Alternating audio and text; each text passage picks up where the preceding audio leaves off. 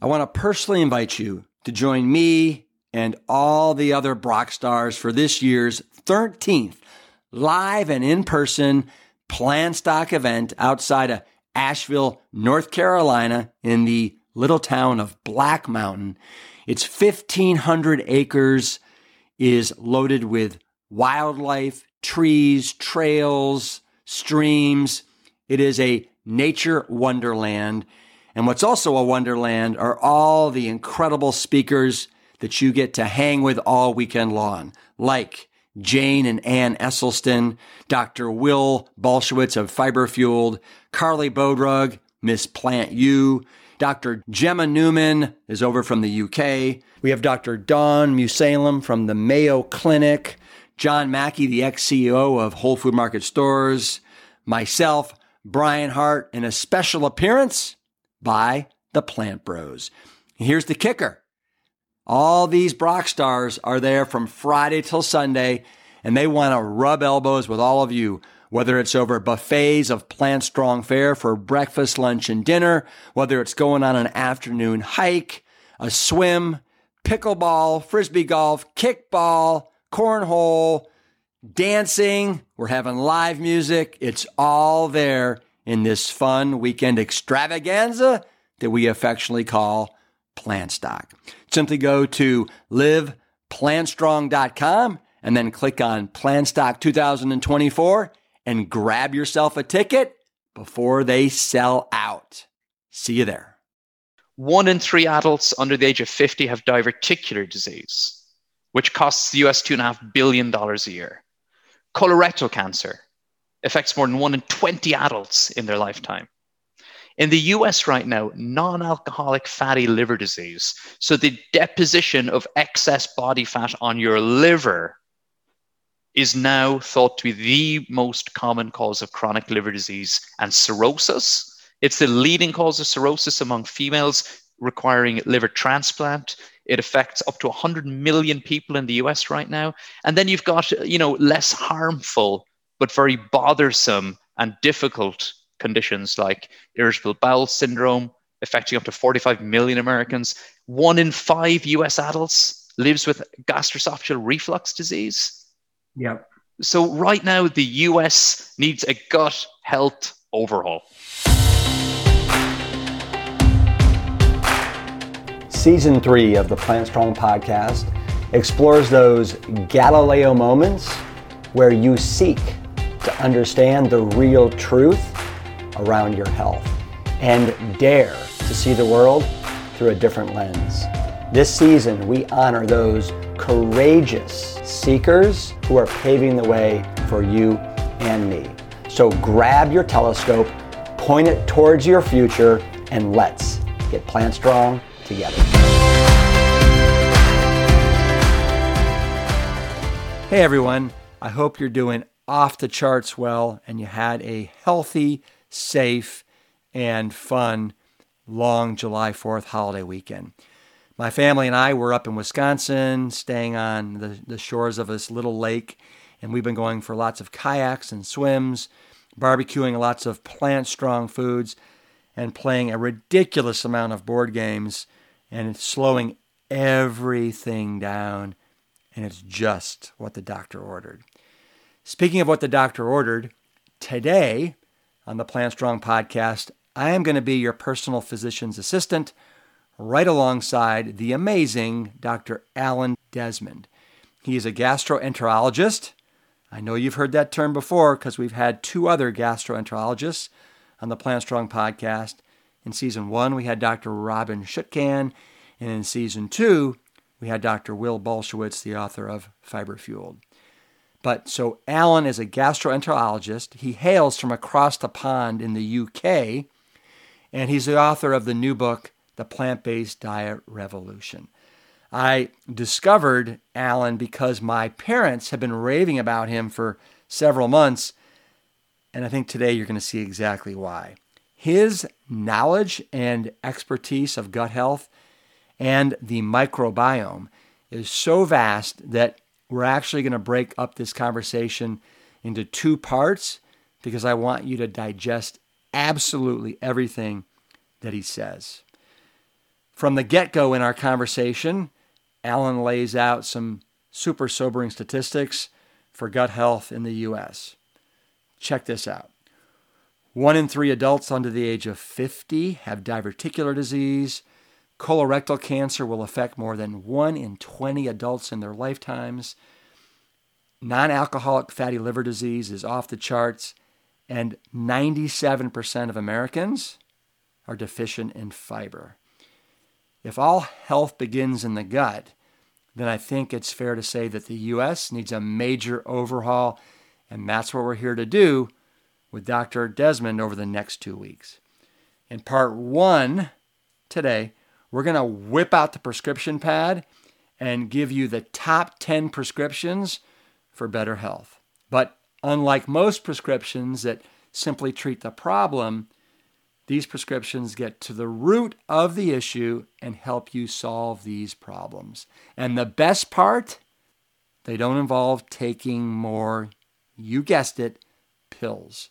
This is just about beautiful, nutritious, whole, plant strong foods, the optimal diet for health and longevity. So, with that, my friends, the doctor is in the house, and now it's your turn to spend some quality time with Dr. Alan Desmond.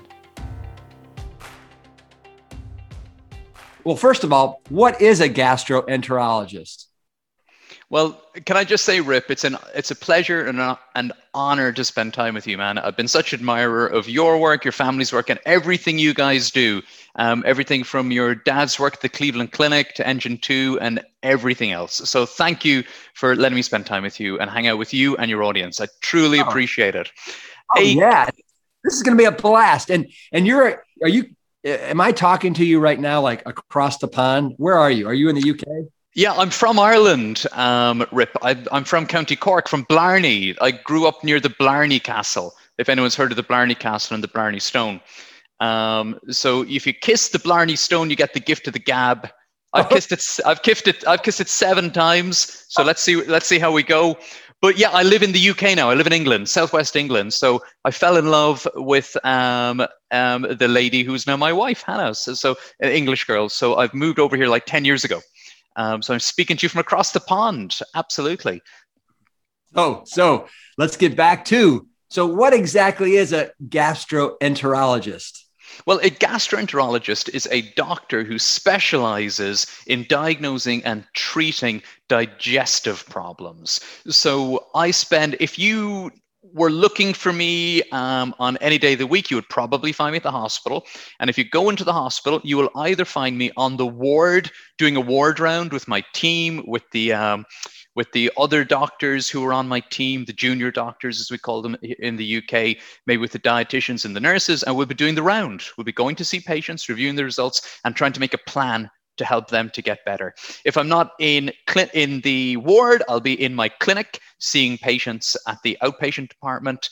Um, and other than that, I'll be down in the endoscopy unit doing diagnostic and therapeutic procedures like gastroscopy and colonoscopy and looking inside people's um, digestive tracts with a slim tube, a camera, scoping, as we say, to get to look up close and personal at the living organ that I focus on treating the digestive tract, which is one of the unique things about being a gastroenterologist, is that we've got this incredible technology that allows us to, you know, we take your story, we do the lab work and everything, but ultimately we get to look inside Rip, which is incredible. So we get to look at the living organ and watch it moving and functioning, and we can often make a diagnosis just by the appearances of your internal organs, which makes gastroenterology pretty unique. How many how many different digestive tracts would you say you've looked at? Thousands, like literally thousands. Um, maybe, yeah, it must have been, yeah, it must now be in the high thousands. I've been putting tubes inside people's bodies to look at their digestive tracts um, since probably, yeah, for at least 14 to 15 years. Um, so I've seen a lot, and it's it's it's fascinating because um, you know, people generally look pretty much the same on the inside. You know, whatever your race, color, size, age, um, the insides look pretty consistently the same, more or less, um, in most people, which, which, which always, um, which always surprises people to hear but but um, it, it's yeah, it's a fascinating aspect. One of the one of the reasons that I got really interested in gastroenterology was that ability to actually look at the organ that you're trying to fix and form an opinion of the disease process by looking at it. But you know, gut health is is is so important. It's crucial. If you don't have good digestive health, you're not going to enjoy your day. Mm. If you if you know we what do we do we get up in the morning, we think about breakfast, we finish our breakfast, we're, we're packing our lunch to take to the office, or we're thinking about what we're going to have for lunch. You know, we might call our wife or partner on the way home, and so what do we say? Hey, this is what I'm doing for dinner tonight. Um, you know, what or what shall we do for dinner tonight? It, it's so crucial. We use dinner to like mark occasions and birthdays and weddings and everything. So food is absolutely crucial, and the enjoyment of food is absolutely crucial. So if you've got poor digestive health, you're in trouble. But it goes beyond that.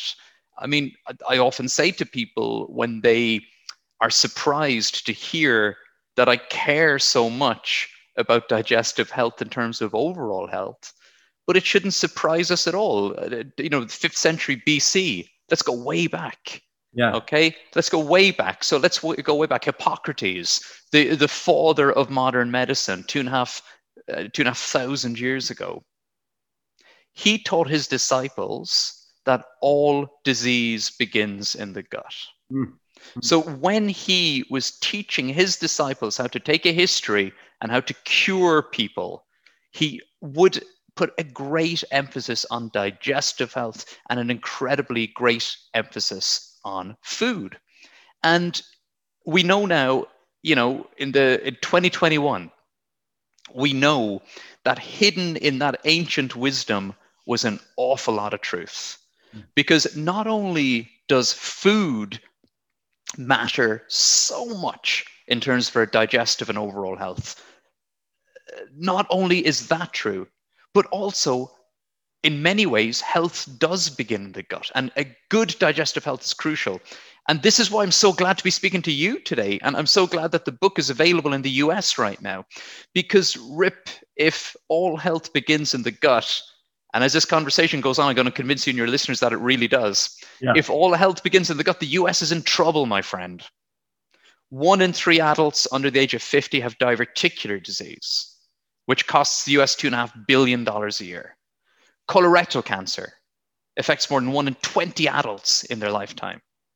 In the US right now, non alcoholic fatty liver disease, so the deposition of excess body fat on your liver, is now thought to be the most common cause of chronic liver disease and cirrhosis. It's the leading cause of cirrhosis among females requiring liver transplant. It affects up to 100 million people in the US right now. And then you've got, you know, less harmful but very bothersome and difficult conditions like irritable bowel syndrome, affecting up to 45 million Americans. One in five US adults lives with gastroesophageal reflux disease. Yep. So, right now, the US needs a gut health overhaul. Big, well, well said. So, the, the title of your new book is called The Plant Based Revolution. I'm sorry, The Plant Based Diet Revolution. Uh, why that name? I love it, but why that name? Well, there's two aspects to it. Okay, there's three aspects to it. There's, yeah. there's two definite, and then one that I haven't really mentioned to anybody, but I'm going to mention it to you and your listeners. Um, number one, diet. Okay, in the first few pages of the book, I give the definition from the Collins English Dictionary diet, the food that an animal or person eats every day. I want to reclaim that word, Rip. That word diet has been stolen and repurposed by a multi billion dollar weight loss industry. Hmm.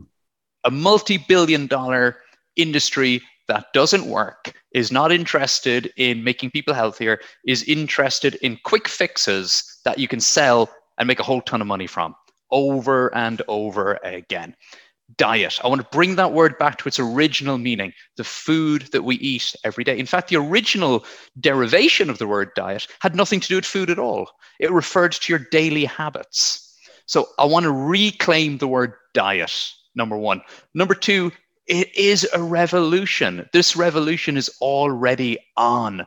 Even before COVID, more and more people were realizing and becoming better informed on the benefits of building your plate from the foods that have been benefiting human health for generations fruits, vegetables, legumes, nuts, seeds, leafy greens. People have already switched on to this. They've been hearing about the benefits of a plant based approach to food from their doctors, from celebrities, from athletes. This revolution is already on. I just want more people to join. I want more people to educate themselves and fill in that huge knowledge gap that generally exists in high income countries about the role food has in defining our health. So I want them to get on board. I want to tell you the third secret reason that I haven't told anybody. Yes. Yes. Okay. It's a tribute to Dr. Atkins. Okay. Dr. Atkins, the new diet revolution hmm. with all due respect to the gentleman, did more harm in the world of food than anybody ever did before. And I remember reading that book when I was a, a, medical student and a young doctor and thinking, what the heck? Nobody is going to do this. And then everybody did it. And, you know, taking that that high meat, high fat, low carb approach did so much damage. So in 2021, I thought, you know what, maybe it's time for another diet revolution, a more evidence based diet revolution. And I hope this doesn't get me sued by the Atkins Corporation. But in a, in a way, I was kind of it, it's kind of a, a, a kind of a, a slight reference to that previous diet revolution because we need a new one. Absolutely. That's awesome. I love that. Um, so you also talk about in the early part of your book how you know when it comes to being healthy, what you eat absolutely really matters, and you referenced uh, the Lancet and a, a, a recent study they did called the Eat Lancet. And what was the outcome of that? And this is this is probably one of the most prestigious medical journals on the planet. This was a big moment for me, actually, as a gastroenterologist who'd been advising his patients to move towards an unprocessed plant predominant or completely plant based diet for years. Because I'd been reading the research for, for a long time, and whatever condition I was looking at in digestive health, it would say the same thing okay, unprocessed and eat plants. So in 2019, the Lancet Medical Journal published this huge review of the evidence. In fact, the what it was the report of the Eat Lancet Commission, because the the Lancet, being one of our most prestigious medical journals, tries to answer really important questions. And this the really important question that they were answering with this commission was, what should I eat? What should we eat? for optimal health? The same question that every single patient asks their gastroenterologist what should I eat? But they were trying to come up with a blueprint to feed everybody in the world, including the 820 million people in the world who don't get enough calories and are living with food poverty, including the 3.5 billion people in the world who have an excess of calories and too much of the bad stuff. And they're suffering from all those chronic diseases that fill up our hospitals in countries like the US, the UK, and Ireland.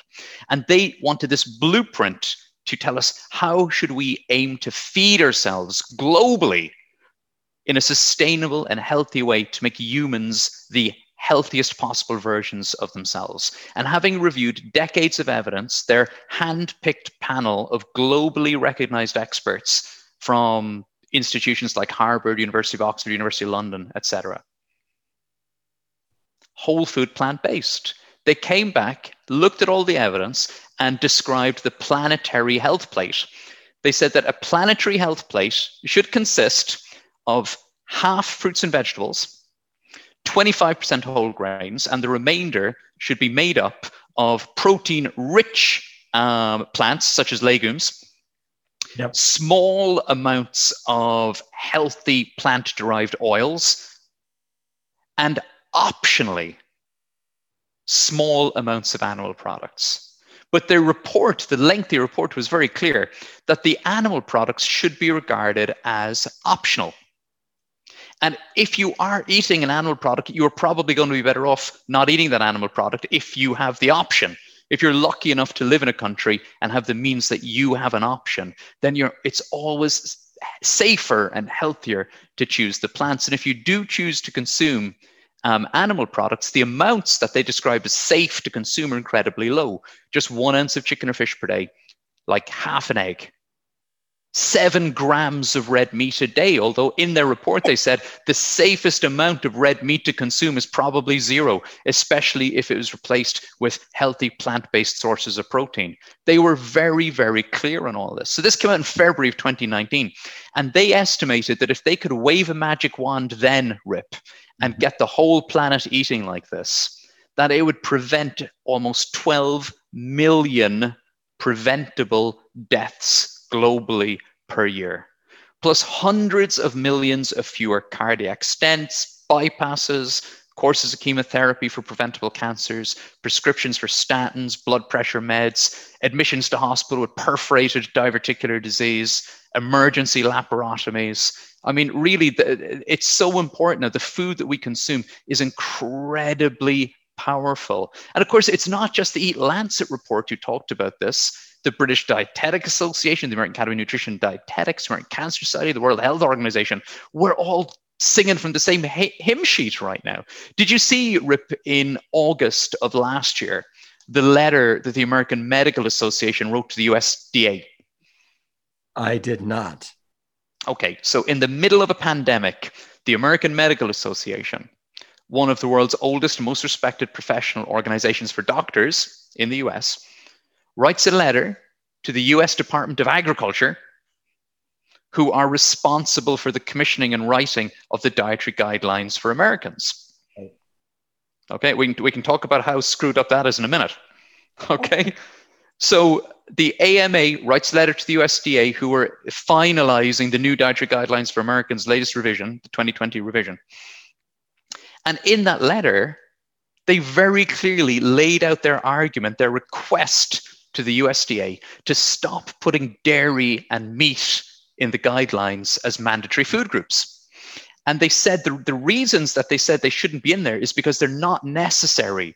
They're not required for all diets, and they are drivers of disease, including cardiovascular disease, heart disease, prostate cancer, and other cancers, including many conditions that disproportionately affect Americans from ethnic minorities. Mm-hmm. So that's the American Medical Association saying that you don't need to have meat and dairy in your diet to be healthy, and you'll probably be healthier without it.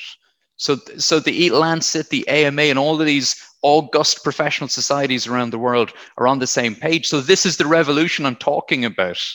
Yeah. I was reading, I was reading a, a, a, an analysis this week that said that this year and last year are the first two years since the 1960s that meat consumption and meat production has been down globally.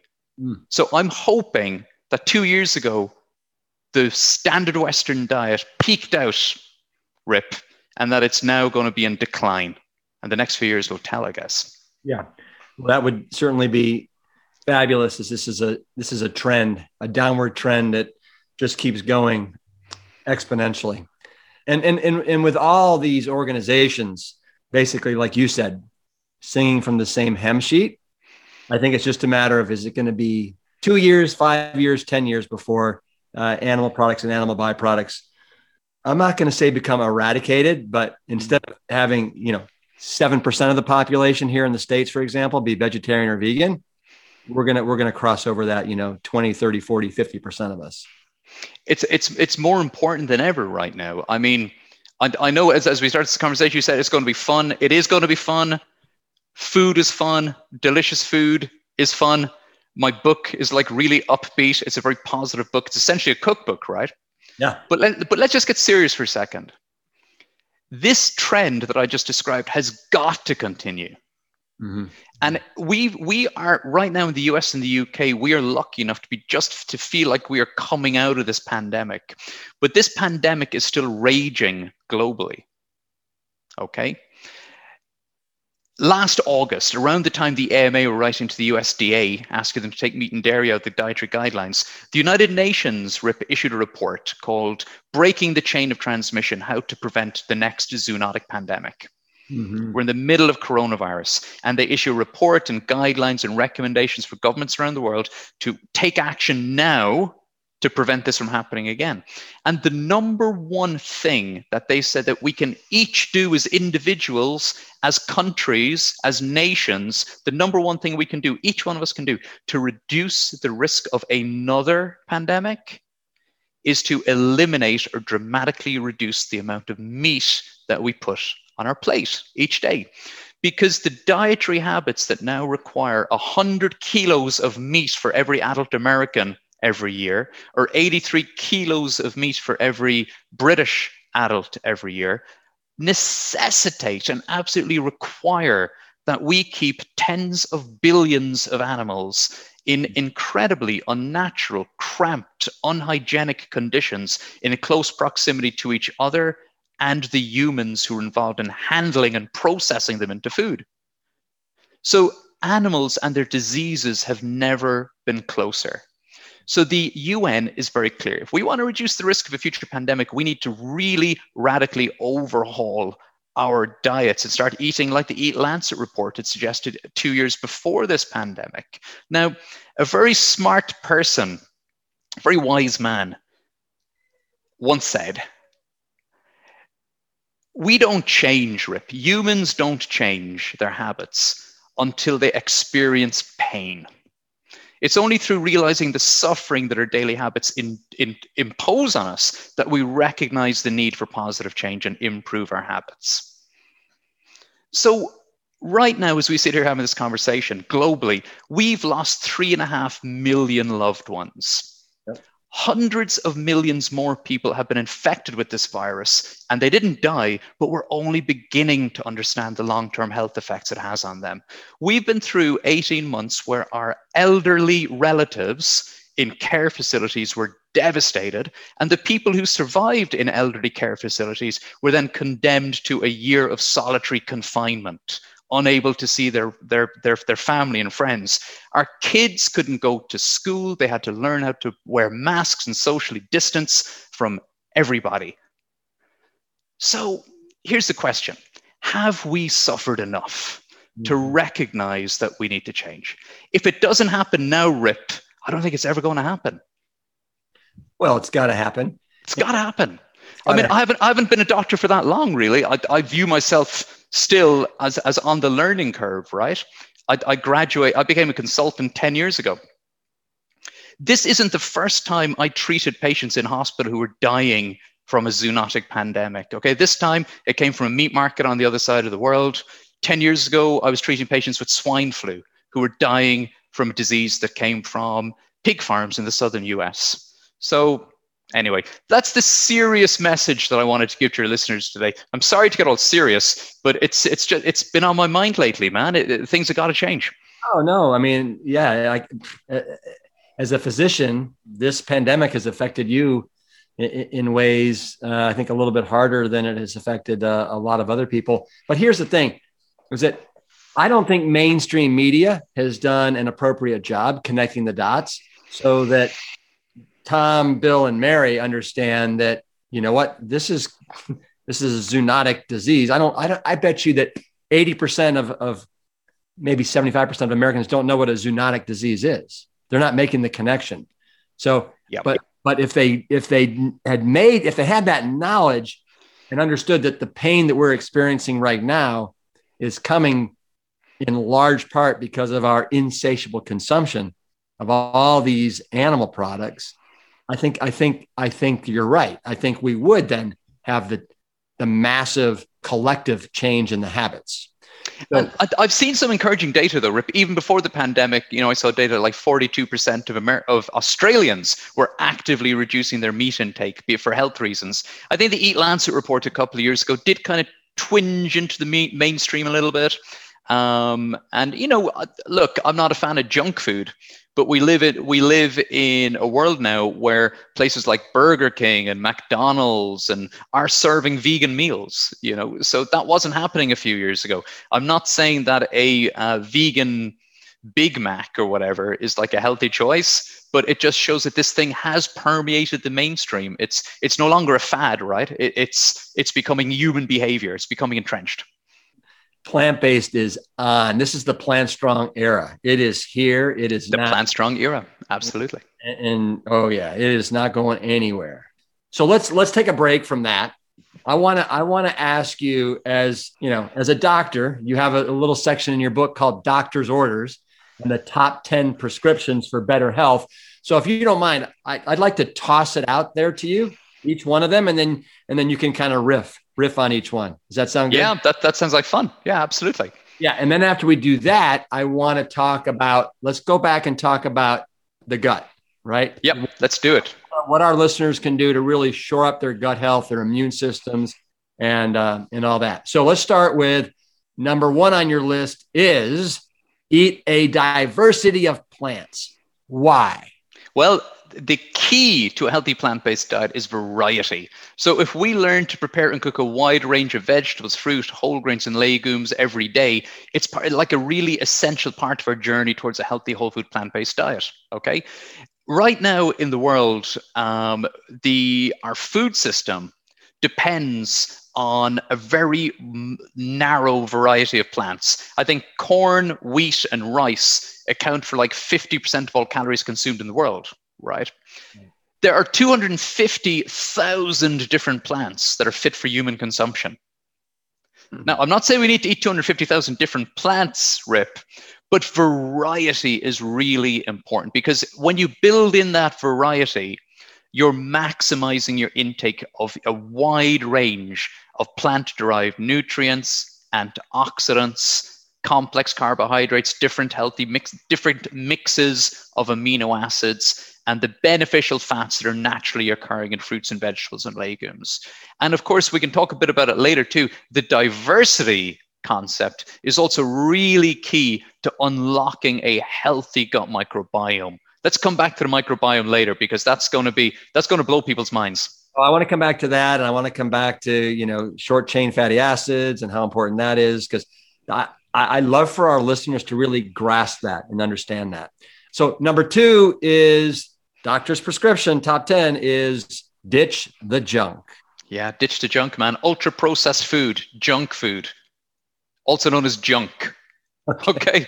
okay. So the food industry since the 1950s has been shooting out mass produced cakes and pastries and chips and crisps and soft drinks and candy bars and chicken nuggets and meatballs and all these foods that are cheap to make pumped full of artificial chemicals to make them taste like food and stay stay um, shelf stable and in most cases, they are you by consuming them, well, in all cases, I would think, you are missing out on the all those benefits of whole foods while you are increasing your intake of added sugar, unhealthy fats, and salt, sodium. And then we add to that the artificial flavors and sweeteners and emulsifiers that we know are bad news for our health and bad news for our gut health. And for me, when I look at the evidence, I see that our current junk food obsession, which means that 60% of calories consumed in the US come from ultra processed foods.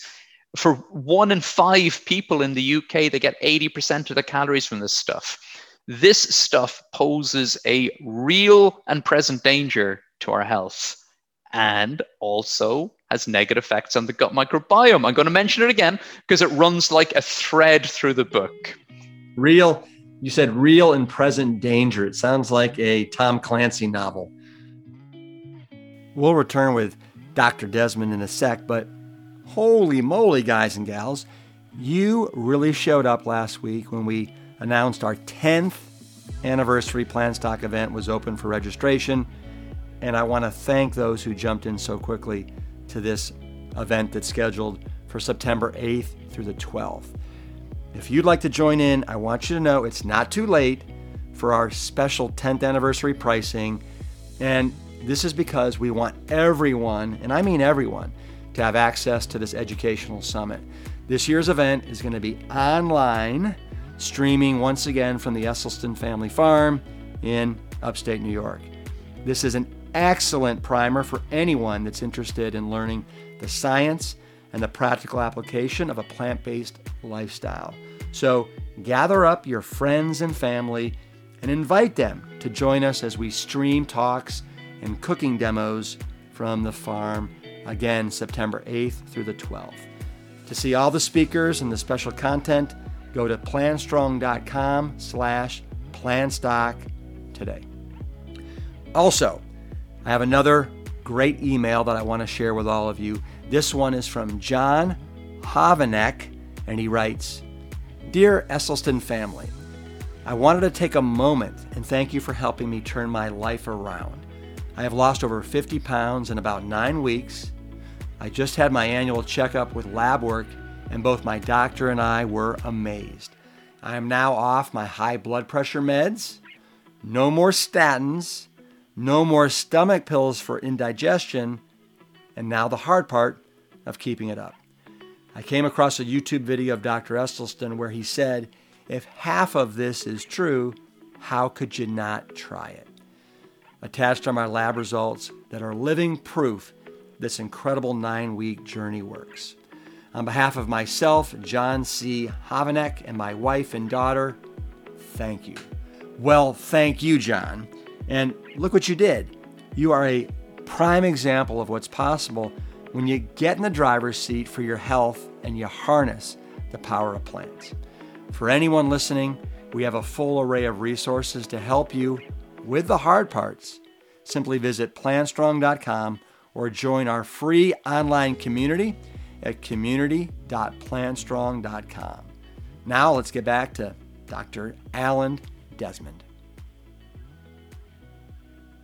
All right, prescription number three is eat whole grains every day. Why? It's so important. This is one of the questions in that I ask every patient. Okay, in the book I talk about the three questions I ask every patient that comes to my clinic, and this is one of them. How many servings of whole grains do you eat every day? And sadly, a lot of the time, I end up explaining to people what I mean by a whole grain because it's not really something that's been on their radar which is a pity because eating whole grains every day substantially increases your chances of a healthier gut and a longer and healthier life. There's a review. This is one of the most awesome reviews ever in terms of what one food can do to your health. Okay. So there's a big systematic review a couple of years ago looking at the effect that regular whole grain consumption has on your health.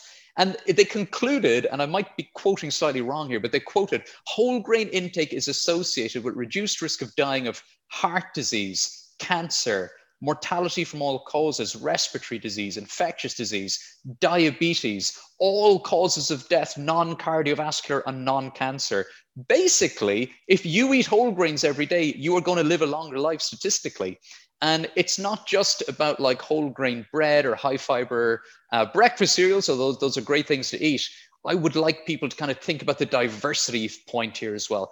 Barley, brown rice, millet, oats, freekeh, buckwheat, popcorn. It's a whole grain. And, you know, breakfast is a great time of day to get your whole grains in. So, you know, porridge or, you know, a Rips Big Bowl or something. Great way to start today. Get those whole grains in early. So you're liking intact whole grains, right? Yes. Yeah, absolutely. So intact whole grains. I mean, when we process whole grains, when we puff them, um, it, it tends to increase their surface area. So although they may still technically be a whole grain, um, they kind of behave a little bit more like a processed sugar when we consume them.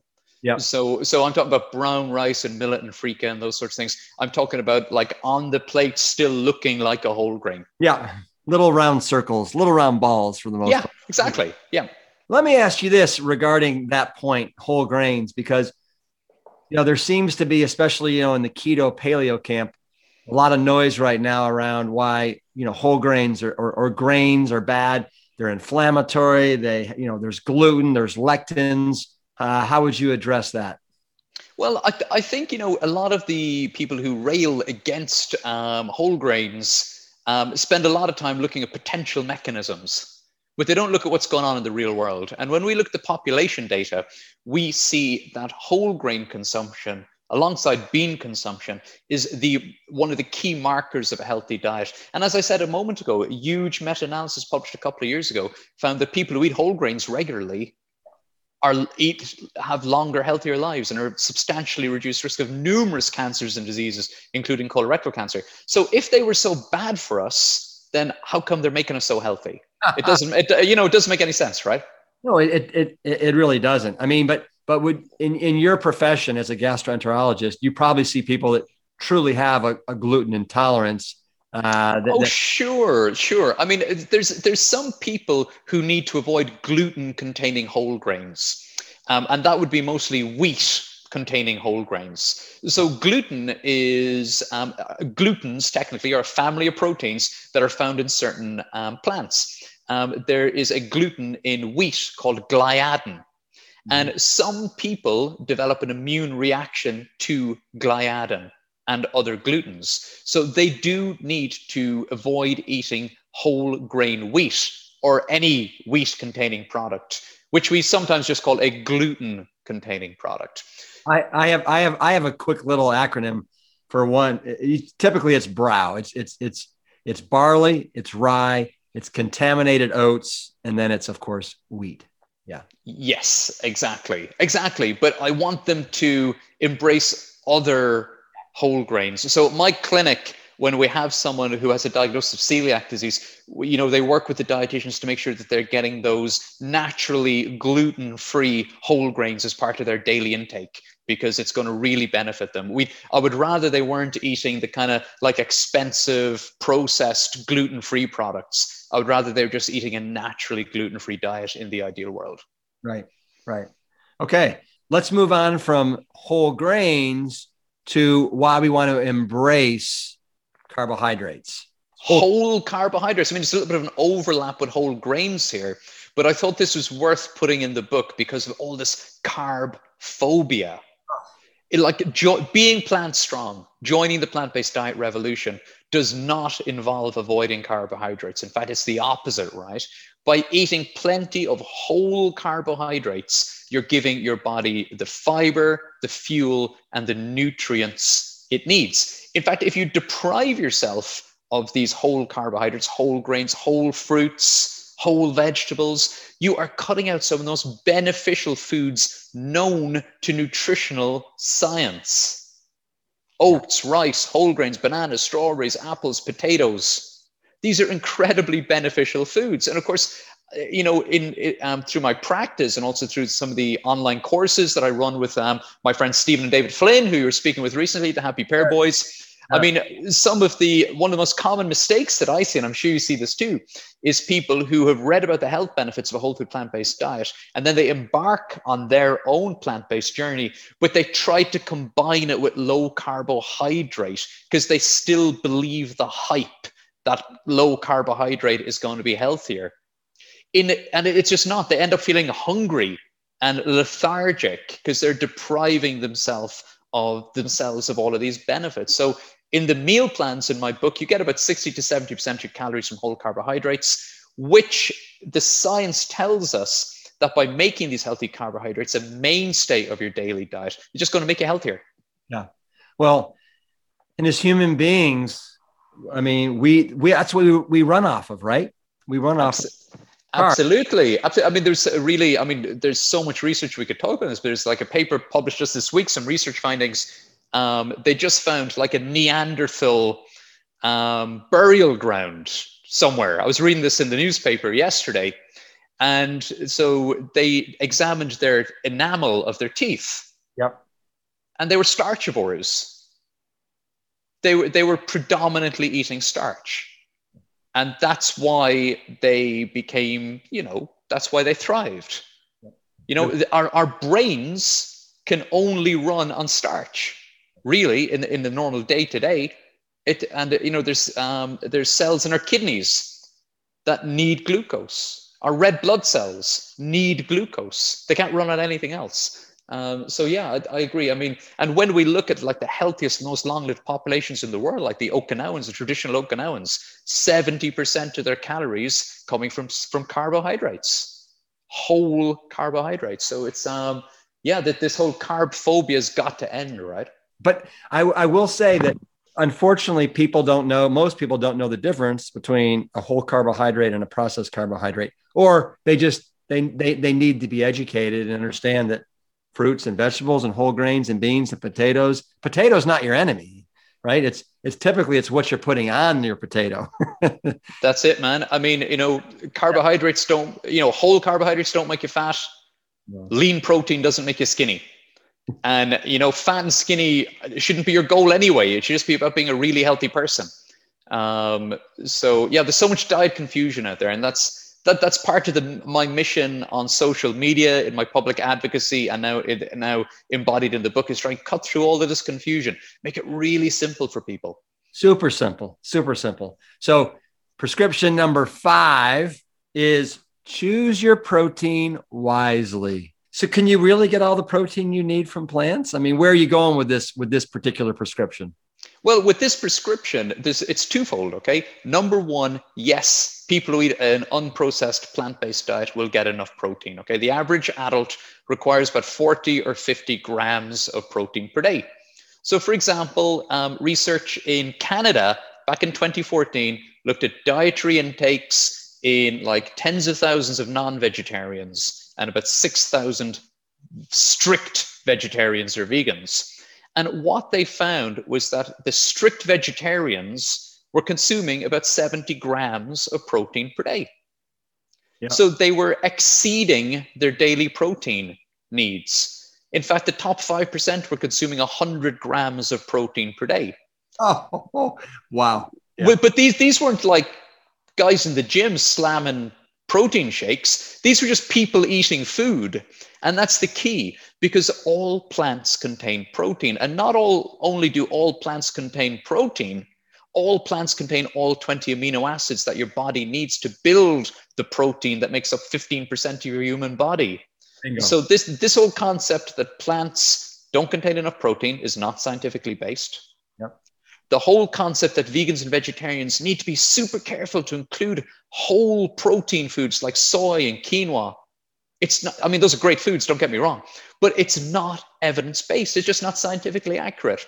I mean, the American Health, or excuse me, the American Medical Association admitted as much, uh, you know, like I think about 18 or 19 years ago when they issued their dietary guidelines to avoid heart disease. And they talked about the benefits of vegetarian dietary patterns, but they mentioned the, uh, the whole protein myth. And I believe it was Dr. John McDougall wrote to them and said, hey, that's not true. Right. What you said there isn't true. And they wrote back, and the letter was published in Nutrients, and they said, "Oh yes, you're right. Actually, if you eat, you know, five servings of whole grains and five servings of fruit and veg every day, you'll get all the amino acids you need." But hmm. somehow that myth persists. And I hear doctors and dietitians repeat that myth all the time. I was recently asked to contribute to an article that was published in an Irish national newspaper and it was about protein and vegetarianism and veganism. And i put in that statement that despite you know that the oft repeated myth that vegans need to eat complete proteins is just a myth and not based on evidence but they didn't publish in the publish it in the article because they didn't believe me. No it, it, it is crazy how this myth persists. And um, we got to do everything we can to slay if, it. If it persisted, why did the Eat Lancet report tell us that animal products are optional? Why is the UN calling for us to reduce or eliminate meat from our diet to prevent the pandemic? Why do the official dietary guidelines for newly diagnosed patients with type 2 diabetes in the UK tell us to prescribe a plant based diet? Well, well, good, good points. Let me ask you this: How many patients have you seen that have come into you that are that are protein deficient? If somebody is capable of consuming enough calories, yeah. So they're a generally healthy person, never. Right, right. It, it's only in very, very, I mean, you know, sadly, because I work in the hospital, I, I meet people at the extremes of human health. So if you were, if you have a very advanced disease process whereby you're not consuming enough calories or you're not able to consume enough calories, that's when protein deficiency becomes a problem. But how many patients do I see at my clinic every year who have fiber deficiency or folate deficiency, magnesium deficiency, potassium deficiency? You know, these nutrients that are more um, abundant on a whole food plant based diet. Of course, I, I see patients like that every day of the week. Yeah. Well, what's interesting the other day, I looked up to see how many people worldwide died from lightning each year, roughly. And guess what the answer was? I, I don't know, 20? I don't know. Seven. Seven. Seven. Oh my goodness. Worldwide, right? Wow. And it just, it's like, so your, your chances of protein deficiency are less than getting hit by lightning, right? For the most part. So kind of yeah. If, if, if, if you are eating fruits and vegetables and legumes and nuts and seeds and eating food like you eat and your family consume and like I consume and the recipes in your book, the recipes in my book. You know, if you're eating like the healthiest people in the world, you will not become protein deficient. It's impossible. I mean, we talked about the Eat Lancet report earlier, um, you know, Rip, and, you know, I talked about, you know, 39 experts handpicked from, you know, august institutes like Harvard and University of Oxford and they reviewed all this evidence and they published this huge analysis and there's charts and graphs. There's a glossy PDF. There's an action plan for governments. When I talk to patients in the in the UK or maybe in the US and I show them this plan, they go, "Really? That's how we should eat to be healthy? That seems crazy to me." But if you go to a really healthy country and if you go to a population of people like the Seventh-day Adventists or you know if you go to the Nicoya Peninsula or whatever, or one of these blue zones, and you sh- or if you go to rural Africa where nobody gets colon cancer or diverticular disease or heart disease, and if you say, look, 38 experts, two years of, they'd say, why did you waste your time? That's how we eat. Go away, annoying person. You know, it's like, I can't believe you spent all this time writing this report. Why don't you just come to my house for dinner? Yeah. Yeah. But so six, take a B12 supplement, kind of basic there, right? Crucial, man. Absolutely crucial. Um, you know, B12 deficiency is common in adults in the US over the age of 50, um, vegan or vegetarian. We've seen data in a vegan, vegetarian, or omnivore. We've seen data now out of Europe showing that among health conscious young people, vegans are less likely to be B12 deficient. Why? Because they're they're smart, they're tuned in, and they're taking their B12. Do you? What do you recommend? How many micro, micrograms a, a, a week? Yeah, well, for years I've been recommending that people just take um, cyanocobalamin, 25 micrograms per day, mm-hmm. um, which is a perfectly reasonable dose for like 95% of people. And I have very, very rarely seen a patient develop B12 deficiency at that dose. But of course, those patients have the advantage that they're coming to see me and getting their levels checked. Yeah. So if you're if you're just taking a sup and you're never going to get your levels checked, for, for whatever reason, then you know dose of 250 mics once a day it give you that little bit of extra insurance. But generally, my practice, I think 25 mics of cyanocobalamin seems to do the trick. Perfect. Prescription number eight. Remember, milk is for babies. Oh yeah. Well, we, we skipped seven, which was which I think is oh, cut no. out this. It, it's it's cut out the sweet stuff. Yes, it is. Let, we we need to talk about that for a sec. Yes, please, please. So our primitive monkey brains enjoy sugar. there's no getting away from it. Okay. But there's no getting away from the fact either that purified sugar is just not a healthy choice. Dietary guidelines all over the world tell us that purified sugar should be less than 5% for total energy intake. But right now, adults eat twice as much of that as that, getting like 50 to 60 grams or 12 to 15 teaspoons of added sugar per day. So I, it, it, it's empty calories. It can have pro, pro inflammatory effects. And basically, it also causes difficulties with, you know, insulin shifts. It's just an unnatural way to consume food. So, look, I'm not saying you can never have a sweet or a pastry, but, you know, just try and go for something a little bit healthier. Like in my book, we've got tons of really nice, high fiber, sweet treats like carrot cake balls and little flapjacks or a bowl of fruit with like a soy yogurt and tahini dip. These things are delicious and they are far more satisfying. They're packed with fiber and, and all the good stuff. Um, so, yeah, cut it to sweet stuff, people. I suppose that all that refined sugar is also contributing to the non alcoholic fatty liver disease. Yes, yes, you're absolutely right. Yeah, so refined sugar and animal products are the two major drivers of that. Now, we use a little bit of maple syrup in the book on no. some of the on some of the desserts, but it's like a li- really small amount. And I, I'm confident that with time, people will realize that it's actually the taste of the fruit and the ingredients, and you know the cacao and the nuts or whatever else. That's what they enjoy. It's that unprocessed taste of healthy plants put together in a really tasty way. That's what your body's craving.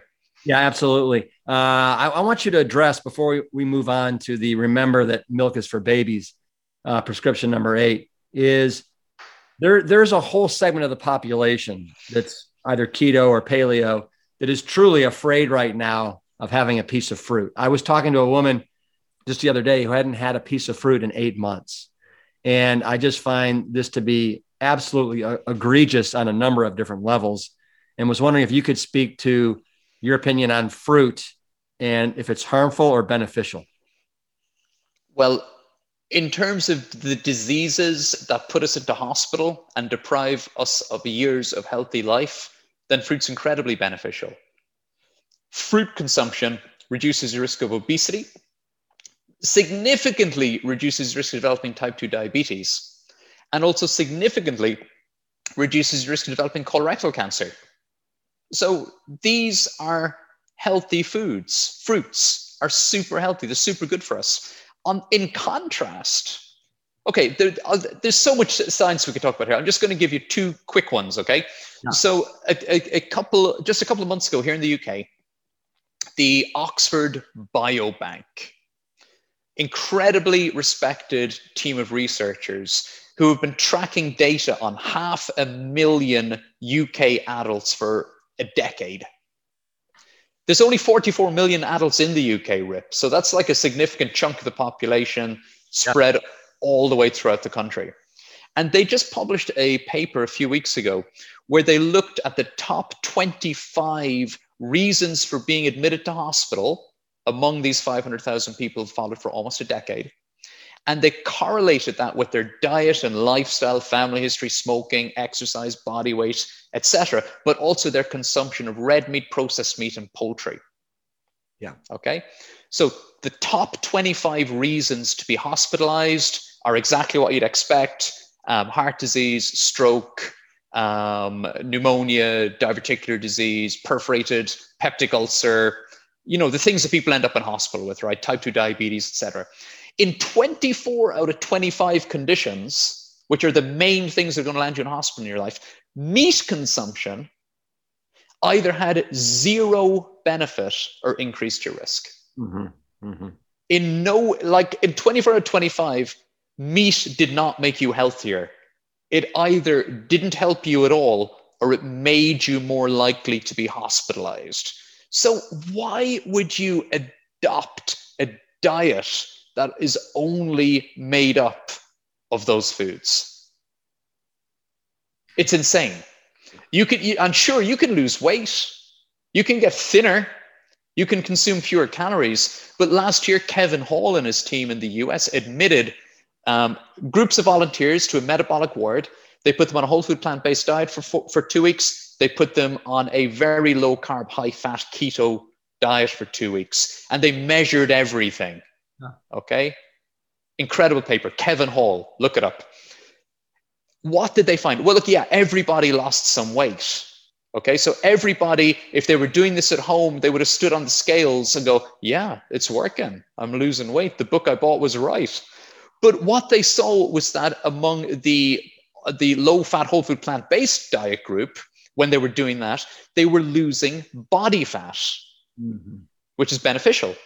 In the keto group, they were losing water and muscle who wants to lose muscle in middle age? Okay, you, you don't want to be losing muscle. And also, when they were eating the keto, the low carb, high fat diet, they consumed far more calories each day because you were allowed to eat as much food as you wanted on this study. So they consumed far more calories. They lost weight, but not fat, as I said. Their insulin resistance increased. Their inflammatory markers increased. And their LDL cholesterol, their bad cholesterol, jumped their LDL cholesterol jumped by probably more than your total cholesterol is, right. you know? So, so on every measure that matters in terms of long health and healthy life, the keto folks do badly. And then you pair that kind of that you know that uh, that interventional data with what happens in the real world and you see studies like published out of Harvard a couple of years ago, where they followed a group of adults for a quarter of a century. And they found that people who eat a low carb dietary pattern, favoring things like lamb and beef and pork and chicken, were far more likely to die during the 25 years of the study. Mm-hmm. They estimated that the average 50 year old doing a low carb diet with lamb and beef and pork and chicken would take five, four or five years off their life expectancy. Yeah. Yeah. So, number eight, remember that milk is for babies. Okay, milk is for babies. I mean, when I say this to patients in my clinic, milk is for babies is one of the things that I enjoy saying to my patients, okay? Because lactose intolerance is incredibly common. Yeah. I see a lot of patients at my clinic with a lot of bloating and abdominal distension and digestive discomfort or constipation. And when I take a brief dietary history from them, if they're consuming a lot of milk and dairy, I actively encourage them as their first dietary change to take a break from dairy. And to maybe and i told them what dairy means to them and it might be about going to oat milk mm-hmm. and or having black coffee instead of milky coffee. And when they they say are you sure this is okay? I i roll it out Rip. I say remember milk is for babies it's not for grown-ups yeah. and most people have this little moment where they go oh yeah you're right actually milk is for babies I'm not sure why I drink so much of it. And often for my patients, that will be the first dietary change that they make that results in a significant improvement in their digestive health. Because, you know, three quarters of adults lack the enzyme required to digest dairy foods. And when they consume them, they get bloating and abdominal symptoms. And then we know that, you know, when it comes to calcium, for example, we know that it's healthier to get your calcium from plant based sources like broccoli and tofu nuts and beans. Those are healthier foods. So I have got no hesitation whatsoever asking my patient, reminding my patients that milk is for babies. Do you have a preference when it comes to plant-based milks that you uh, offer your patients, or just what, what, when I'm speaking to my patients, Rip, I basically just tell them to go to the supermarket and shop around because I want them to find one they like the taste of. And for me, any plant milk that my patient will use to replace dairy milk in their diet is a good option for them. Personally, I like an like an like an um, an unfortified oat milk, an unsweetened unfortified oat milk. Uh, it just suits my per, my my taste. Um, I'll have that in my my evening cup of tea. Um. No problem. What brand is that? An Oatly?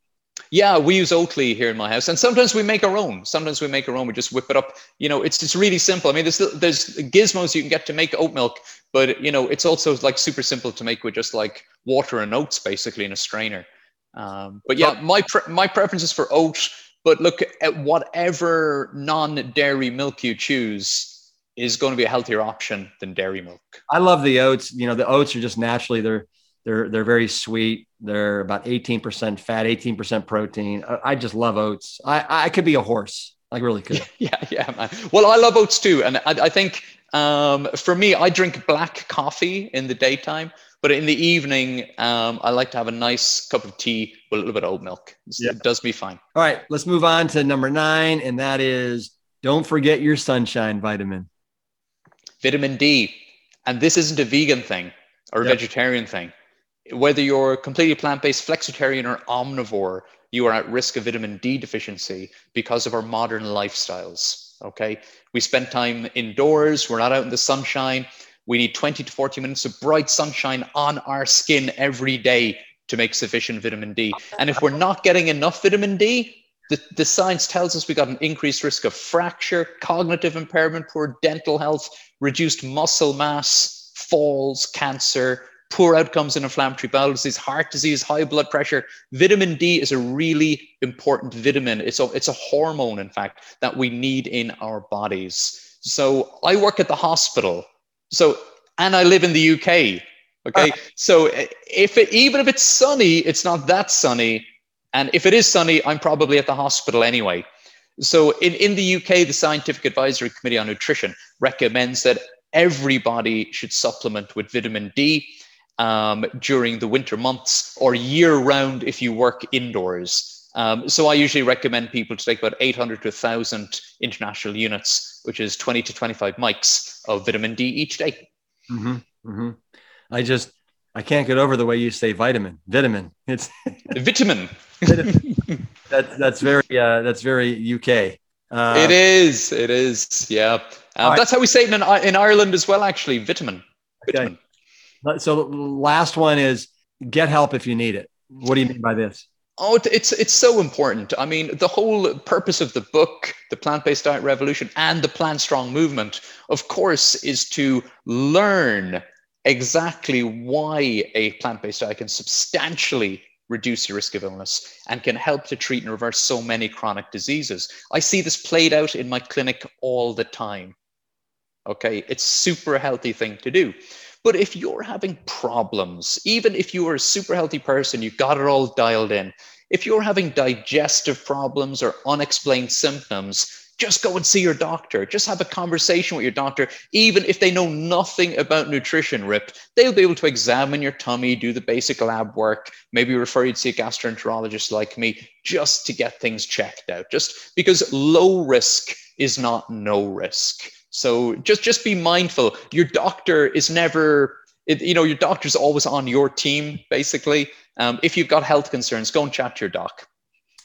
Good. Love those top ten. That is that's fantastic. Let me ask you this: in your book, you you wanted to thank all of your patients for starting you on this journey, but also for inspiring you. Were, were your was it your patients that gave you that Galileo moment? Because Hundred percent.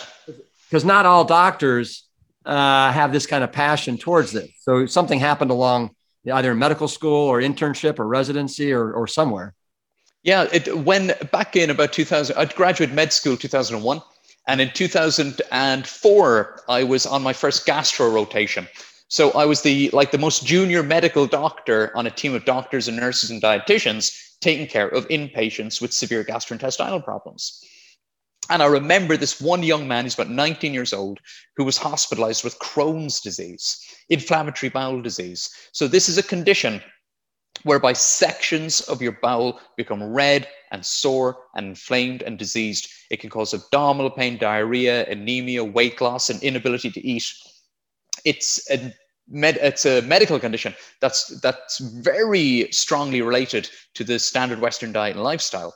But I didn't know that then. So right. three three days into this young man's treatment, he's on powerful immune suppressive drugs and steroids to tamp down the inflammation in his gut. And we're doing the ward round. We come to see this young man at the bedside, and he's feeling better. The treatment is working. And he turns to us, the medical team, and to my boss, the attending, and says, What about food?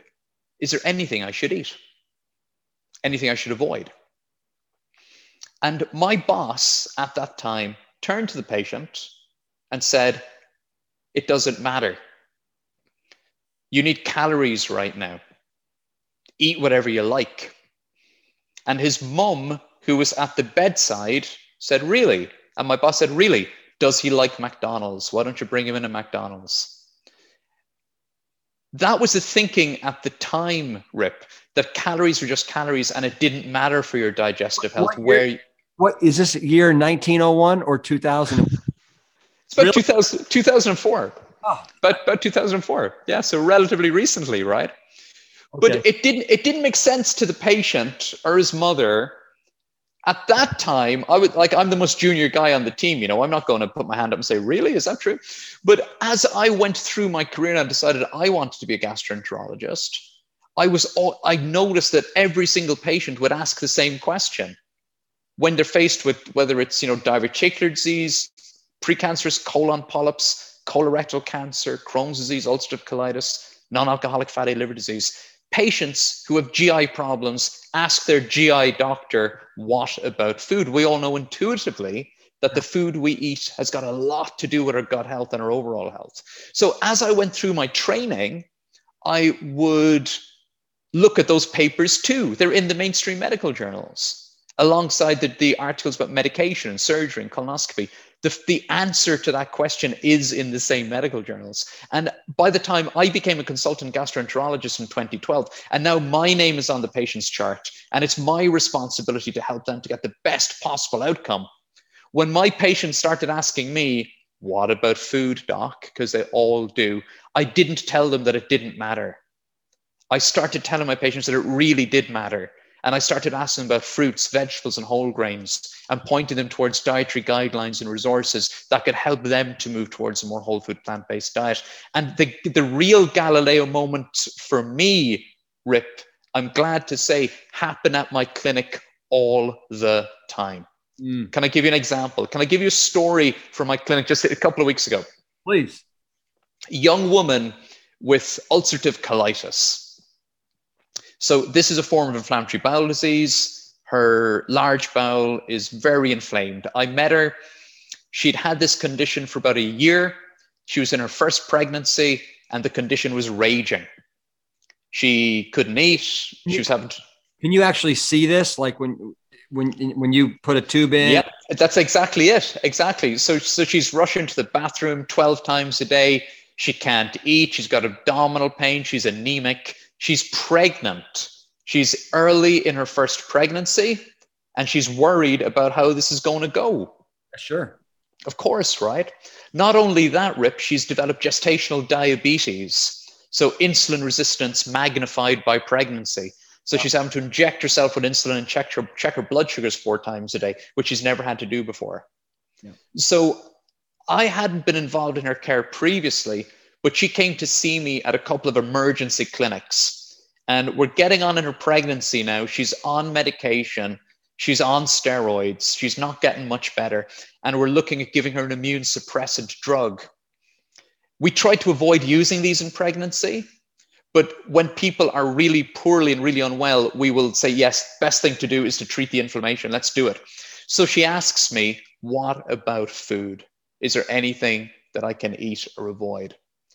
And we talked about food, and I talked to her about plant based, and I pointed her towards um, some resources, including, I think, the Canadian Healthy Eating Guidelines, which are essentially whole food plant based. And we agree a two week break. We're not going to start the immune suppressants. Come back and see me in two weeks. Go and see what happens with the food thing. See you in two weeks. She comes back two weeks later. And I remember she she tells me that she was so happy that she could cry. Her bowel habit was more normal than it had been for years. And her blood sugar control was better. Now, she had gone out of the room and she was one of these patients who just went for it. She got some cookbooks and she changed to a whole food plant based diet from a standard Western diet overnight. Mm-hmm. That's a Galileo moment when you are able to put away the prescription pad for a couple of days and talk to your patient about food. So she got through the rest of her pregnancy without having to escalate her drugs, without having to take the potent immunosuppressants. And then, a good sign, she kind of slipped off my radar for a little while. She yeah. didn't need to see me anymore. But I met her about three weeks ago at clinic. And so she come back to see me at clinic. It's a routine thing. And I said, Look, I haven't seen you for a year. That's got to be a good thing. How are you? And she's like, Oh, I'm fantastic. I haven't had any symptoms from my colitis since I made the change. And we can measure the level of gut inflammation present by doing a stool test called a fecal calprotectin. So her fecal calprotectin is normal and level and has been since she changed her diet. She's on very little medication at all. And better than that, when I met her a couple of weeks ago, she's in the final stages of her second pregnancy. Uh-huh. Yeah. Okay. She hasn't had any flares of her colitis in the second pregnancy. And because she'd had type 2, or excuse me, gestational diabetes in her first pregnancy, she was at a high risk of having it again. So she would have to check her blood sugars every day and go to the clinic once a week at the start of this second pregnancy. Mm. And after a few weeks, they told her she didn't have to come anymore because she didn't get gestational diabetes in her second pregnancy so that's a Galileo moment. And, uh, you know, for practitioners like me, for doctors like me, and the other doctors you've spoken to, and the other doctors you know, like your dad, mm-hmm. okay, it's like moments like that at clinic, which become pretty routine. You know, that's why we become so passionate about this. That's why we, you know, talk to people and stand on stages and do Zoom meetings and yeah. you know write books and do interviews. Because we need to get this info out there not just to the public and to patients but also to our fellow health professionals and well, policy and policymakers. Well and it, as a as a physician and the job you signed up for it's to get your patients better. And so this is obviously the best medicine going right how yeah how gratifying for you incredible right? because when we want to get our patients healthier We've got to, we don't want to leave any toolboxes in the box, okay? Medications, incredible. Surgery, incredible. Colonoscopy, incredible. Vaccinations, incredible. But let's not forget about the number one driver of disease and disability in the Western world, world food. Right. Food, food, food. Every doctor should be talking to their patient about food. And the number one driver of what can cure us food, food, food. Isn't Alan just great? It's it's not often that you can sit with a doctor who is able to explain the why behind all of their tips. And I think you'll agree that he has done his research on all of the major studies that are out there. And one of the most exciting things to me is that professional societies around the world are finally starting to get on the same page with this revolution, the plant based revolution. And I am just so happy that you are able to be a part of this massive paradigm shift that's, that's happening before our eyes. Next week, we'll be back with part two of Dr. Desmond's interview. We're going to dig into the nitty gritty and learn how and why health really does start in the gut. We'll do a deeper dive on the microbiome and we'll talk bugs, short chain fatty acids, and even the gut brain connection. Yes, as incredible as it seems, what you eat can affect your moods. Fascinating stuff. So until next week, go fill up those 10 prescriptions, and we'll see you back here for a follow up visit next week. Thank you for listening to the Plant Strong podcast. You can support the show by taking a quick minute to follow us wherever you listen to your favorite podcasts. Leaving us a positive review and sharing the show with your network is another great way to help us reach as many people as possible with the exciting news about plants. Thank you in advance for your support. It means everything. Have you had your own Galileo moment that you'd like to share? What happened when you stepped into the arena and shed the beliefs that you thought to be true? I'd love to hear about it. Visit plantstrongpodcast.com to submit your story and to learn more about today's guests and sponsors. The Plant Strong podcast team includes Carrie Barrett, Lori Kordowich, Amy Mackey, Patrick Gavin, and Wade Clark. This season is dedicated to all of those courageous truth seekers who weren't afraid to look through the lens with clear vision and hold firm to a higher truth. Most notably, my parents, Dr. Caldwell B. Esselstyn Jr and Anne Crile Esselstyn. Thanks for listening.